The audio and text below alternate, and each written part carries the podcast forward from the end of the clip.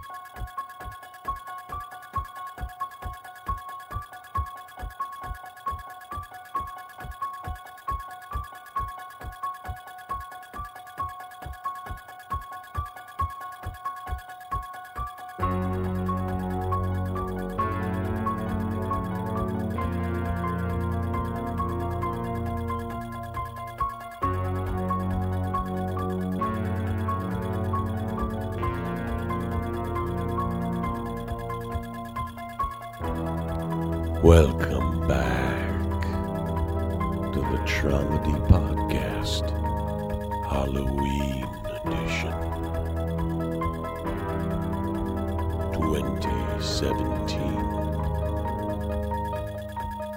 We're almost there.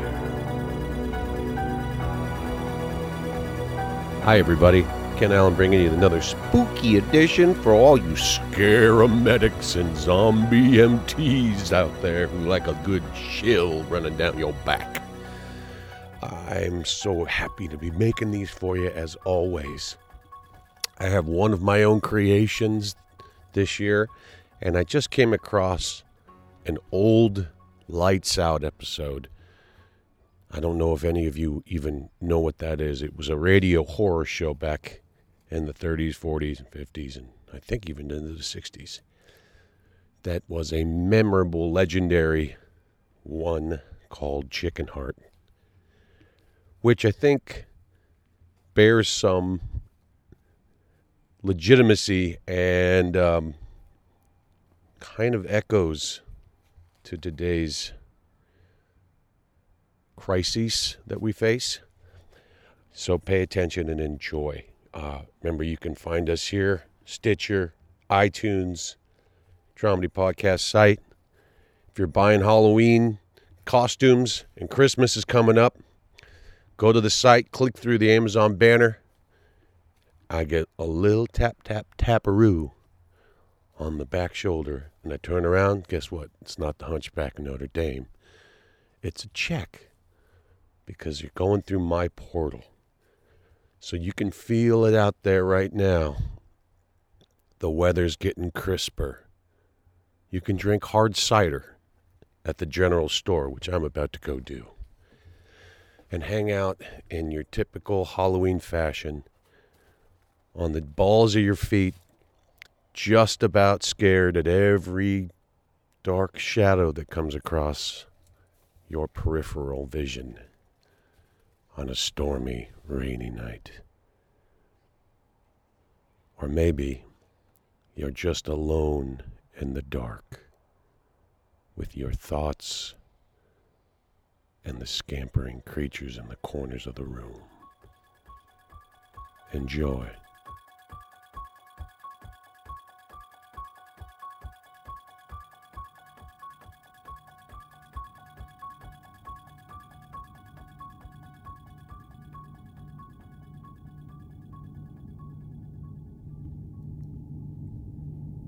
Mother Darkness. I spoke to a man who had been locked inside a cage in the darkness of a farmhouse for two years. What follows is an account of our conversations. He said, The panic takes hold and galvanizes your senses and first you begin to hear things. You feel like a tuning fork, electrified and ringing. You hear the clicks and pops of the house settling, and you wait. You wait for something to come unhinged and fall, but nothing ever does. And then you hear the wind whirring through the cracks in the walls you feel the hairs on your arms prickle like a long, unnatural breath is exhaling on your skin. You begin to wonder what's breathing on me? What could have that much breath? And it's then that you begin to hear the voices. Whispers at first He thought at one point that there was an audience watching him in the cage. I could feel their exhilaration, their predatory eyes on my cage, waiting my break. They would whisper and then suddenly cut short. Sure, I'd heard them. And wait with bated breath. He said I could even hear them not breathing, if that makes sense. And then the steps. Little scampering steps of rats, maybe, scuttling around the corners, into and out of tooth gnawed doorways. They must have lived inside the walls. I imagine they had whole cities teeming inside the walls of the barn. And then there were much bigger, wetter steps, slogging. They would step closer just as I drifted off to sleep. Something's dragging its remains towards me in the darkness. Shock. And I would wake. I would listen. Nothing. Then, just as I was about to drift off again, shock. It crawled closer, one decayed foot at a time. And each time I let go of my consciousness, I knew that it knew it was safe to take one more step. I knew I would be drifting off into sleep when its cold, spongy hand would finally grip around my wrist or around my neck. And this was what finally broke me. I began screaming I screamed so hard that blisters of light cascaded on the insides of my eyelids, like a billion stars exploding in my prison of a universe. And I pleaded for the light. I begged for just a blade as thin as a dragonfly's wing to shine through the cracks in the walls where the wind would blow. The screaming went on for an eternity of days, nights, and weeks and months, years, until my vocal cords finally burst into frayed ribbons like the tattered flag of a defeated nation, whispering in the wind that was my breath. There was no answer. The light never came.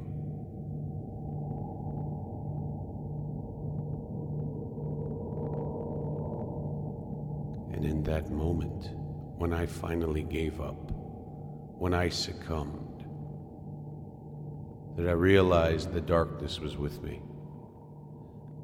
The darkness had always been with me. Even as I screamed for salvation, salvation had been there, all around, whispering to me, cradling me. You are at peace. Calm now. Be at rest. Come with me, and I'll show you darkness. And then the darkness begins to roll. It folds time and space, expanding and contracting rainbows of gray and anti gray falling all over you washing you. I finally forgot the light. All else falls behind and away forever. Peace. Time and space tumble and become the same. And I was in the arms of darkness. Have you spoken to the darkness? Have you made it your, your mother?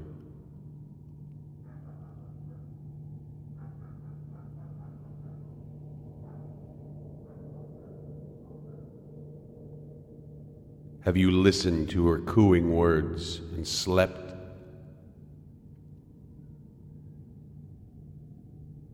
And then one day, light burst into my life like a supernova, and I was split in two.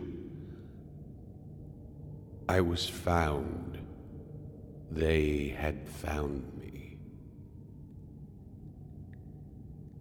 And I was taken out in front of news vans and podiums with flash bulbs so bright they blinded me over and over again until all I could see were speckled after images inside my eyes.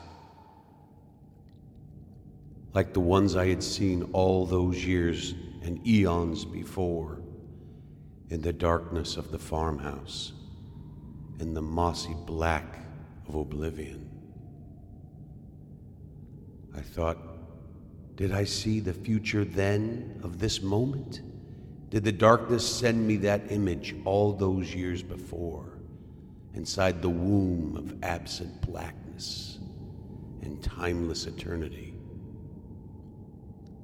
He said, Once you find the darkness, you want nothing else. Have you made a mother of the dark? Have you given your love to the night? Well, that's what he told me.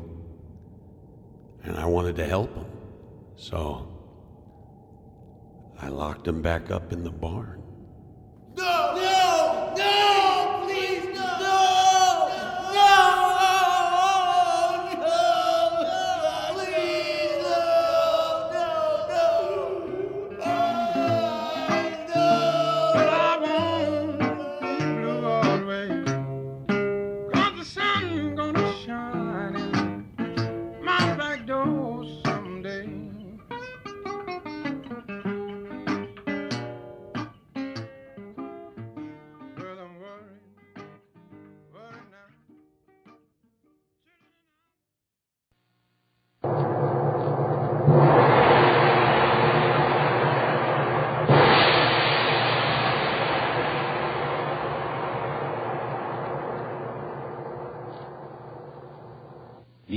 Remember some time ago in an Eastern scientific institution they kept a piece of heart alive for weeks on end? Well, I got to thinking, what if that heart began to grow? And grow, and grow, and grow?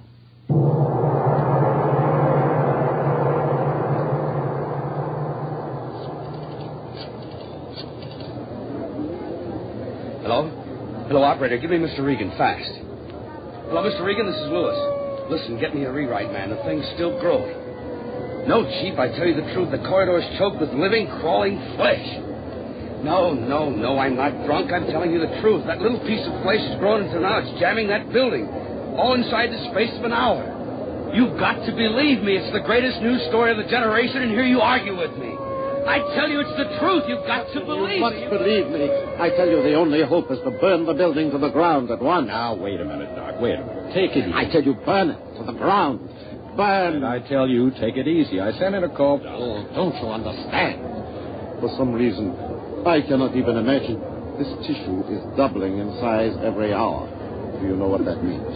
In another hour, it will be twice the size it is now, and long before that, it will break open the building with the force of its pressure, and then it will be free in the street. Do you hear me? Free in the street.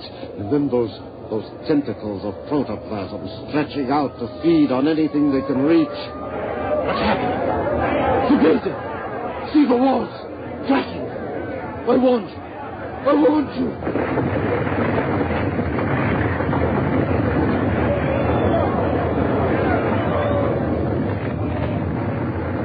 Tried to warn them. But now it is too late. The heart is free.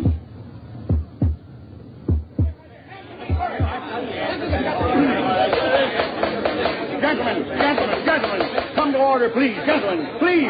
Quiet, quiet, please, please. Please now, as mayor, no one realizes more than I do the necessity of immediate action in curbing this unspeakable, unbelievable emergency. And I assure you that I... Cut the speeches, Mac. That blasted thing is spreading like a forest fire. Call the governor. Get the National Guard out. Now, wait, wait, Ken, wait, wait, wait, please, wait. Here is Dr. Alberts of the Research Institute. Let him speak. Step up here, Doctor. Do something. Let's see what he says. Gentlemen, it was in my institute this horror began. And if you give me a chance, perhaps I can stop it. What is it, Doctor? Tell us first what that monster really is. Yes. Yes, I will tell you.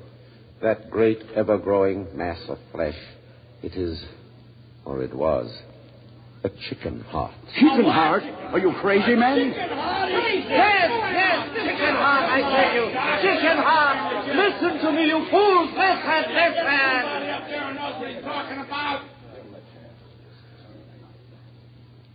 I tell you that mass of flesh was a chicken heart, the tissue of which, for some reason, is undergoing constant, rapid, accelerating growth. With every passing hour, its growth is doubling. Do you know what that means? If it is now one block in size, within 30 hours, that cannibal flesh will have increased in size to one square block to the 30th power. In 30 hours, every inch of this whole city will be crushed under that moving flesh. Within 60 hours, it will have covered the entire state. Within two weeks, the entire United States. You ask for the National Guard. I say, call out the entire army. Blast this thing off the earth. All ready, Keith? Pumpers are ready, all hoses coupled up. We'll flood that thing with water from all angles. All right, here's the signal. Open them up. Full blast. Keith, look out! That flesh is reaching out! Get back, everybody. Everybody back. The fools, what good is water? I told them. The only hope is artillery. Bombs. All National Guardsmen report to your armories. All National Guardsmen report to your armories. General mobilization order. Battery in position, sir. Commence firing on the hour. Yes, sir. Ten. Five. Zero. Commence firing! Fire!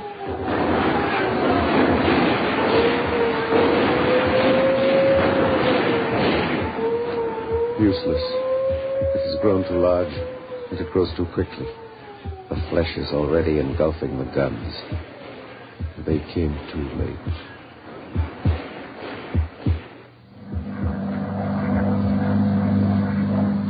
You all right now, Dr. Alberts? Yes. Yeah, yes, I'm all right, Mr. Lewis. I'm all right. Well, I sure am glad I located you. I stalled as long as I could, another ten minutes, and we couldn't have taken off.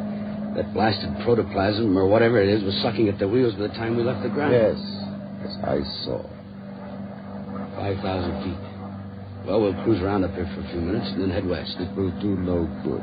You can't mean it. It, it must stop growing sometime. It must. Look at it down there. The gray blankets of evil covering everything.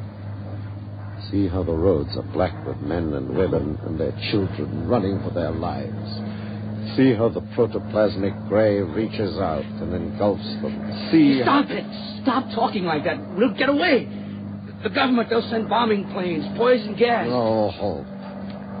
Listen to me, Lewis. You remember only a handful of days ago you asked me my prophecy of the end of the earth? You remember my answer? Oh, such a scholarly prophecy. Cessation of earth rotation. Mighty sounding astronomical theories. But now this is reality, Lewis. The end has come for humanity. Not in the red of atomic fusion. Not in the glory of interstellar combustion. Not in the peace of white, cold silence. But with that, that creeping, grasping flesh below us. it is a joke, hey, Lewis? A great joke. The joke of the cosmos. The end of mankind. Why? Because of a chicken's heart. No. No, we won't die. I can't die. I'll find a safe landing somewhere. I'll find a place. The motor, it's cut out. We're in a spin. I can't get out of it. I told you, doomed. No. No. All mankind, doomed. No. We're falling right into it, into the heart. Ah!